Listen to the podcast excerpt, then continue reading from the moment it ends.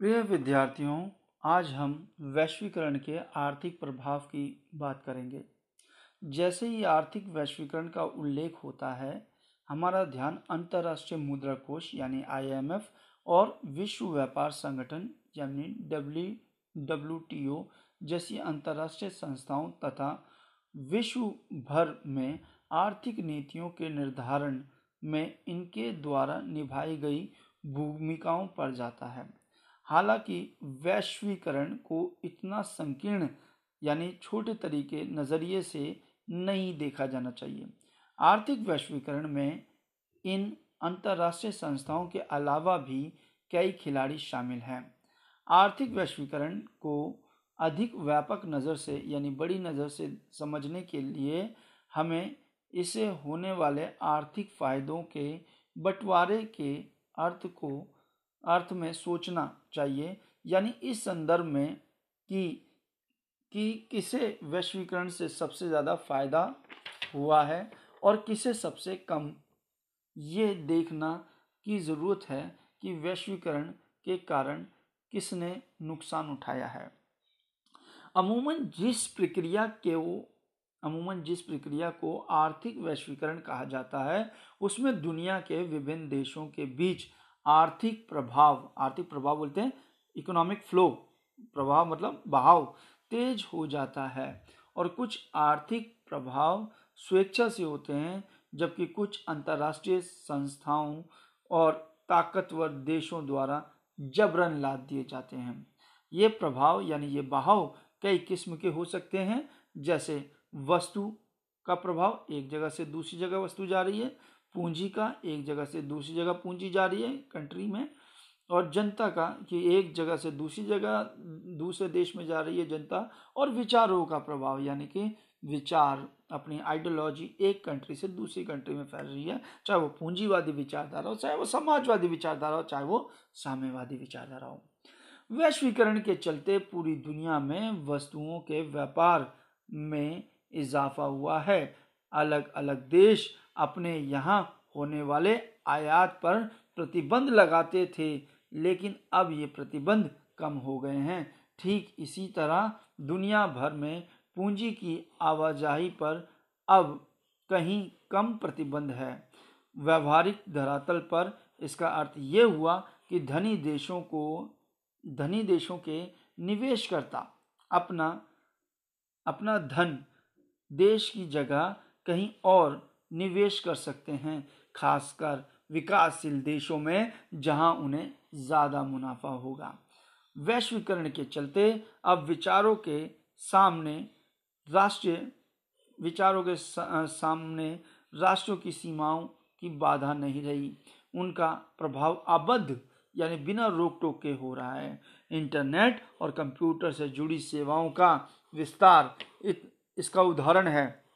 लेकिन वैश्वीकरण के कारण जिस सीमा तक लोगों की आवाजाही नहीं बढ़ सकी, लेकिन वैश्वीकरण के कारण जिस सीमा तक लोगों की आवाजाही नहीं बढ़ सकी, विकसित देश अपनी वीज़ा नीति के ज़रिए अपनी राष्ट्रीय सीमाओं को बड़ी सतर्कता से अभेद बनाए रखते हैं कि वो वीज़ा नहीं देते किसी भी कंट्री को कि जो मर्ज़ी आ जाए, यहाँ पे आ जाए वर्क परमिट नहीं देते। हाँ वो टूरिस्ट वीज़ा ज़रूर देते हैं हर एक कंट्री ताकि टूरिस्ट बन के आए तो हमारे देश में इजाफा हो। तो हम देखते हैं कि जो बड़े बड़े देश हैं, वो बड़ी सतर्कता से अभेद बनाए रखे हैं, ताकि दूसरे देश के नागरिक विकसित देशों में आकर कहीं उनके नागरिकों की नौकरियाँ, धंधे, ना हथिया लें वैश्वीकरण के कारण दुनिया के अलग अलग नीतियों को अपनाया। वैश्वीकरण के कारण दुनिया के अलग अलग नीतियों को अपनाया तथा अलग अलग परिणाम भी आए। कुछ लोगों का कहना है कि आर्थिक वैश्वीकरण से आबादी के एक बड़, एक बड़े छोटे हिस्से तबके को फ़ायदा हुआ है, जबकि नौकरी और जन कल्याण यानी शिक्षा, स्वास्थ्य, साफ़ सफ़ाई की दुनिया आदि के लिए सरकार पर आश्रित रहने वाले लोगों की हालत बदहाल हो जाएगी। यानी हम ये कहते हैं कि जो ये जो है जो आर्थिक ग्लोबलाइजेशन की वजह से एक तबके को तो फ़ायदा हुआ है जो ऊँचा, उच्च वर्ग है, मगर जो निम्न वर्ग है उसको फ़ायदा नहीं हुआ। सामाजिक न्याय के पक्षधर इस बात से, सामाजिक न्याय के पक्षधर इस बात के पर ज़ोर देते हैं कि कुछ संस्थानिक उपाय किए जाने चाहिए या कहें कि सामाजिक सुरक्षा कवच तैयार किया जाना चाहिए ताकि जो लोग आर्थिक रूप से कमज़ोर हैं, उन पर वैश्वीकरण के दुष्प्रभाव को कम किया जा सके। दुनिया के अनेक आंदोलनों की मान्यता है कि सामाजिक सुरक्षा कवच की बात अव्यवहारिक है। और इतना भर उपाय पर्याप्त नहीं होगा।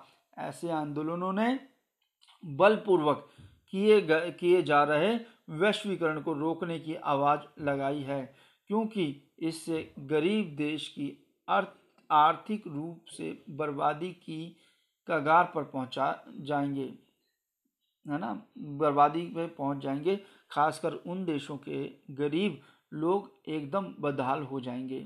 कुछ अर्थशास्त्रियों ने आर्थिक वैश्वीकरण को विश्व का पुनः उपनिवेशीकरण कहा है। उपनिवेशीकरण मतलब गुलाम व्यवस्था बनाते हैं।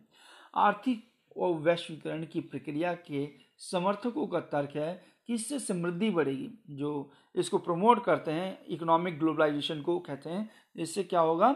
इससे समृद्धि बढ़ेगी देश की और खुलेपन के कारण ज़्यादा से ज़्यादा आबादी की खुशहाली बढ़ती है।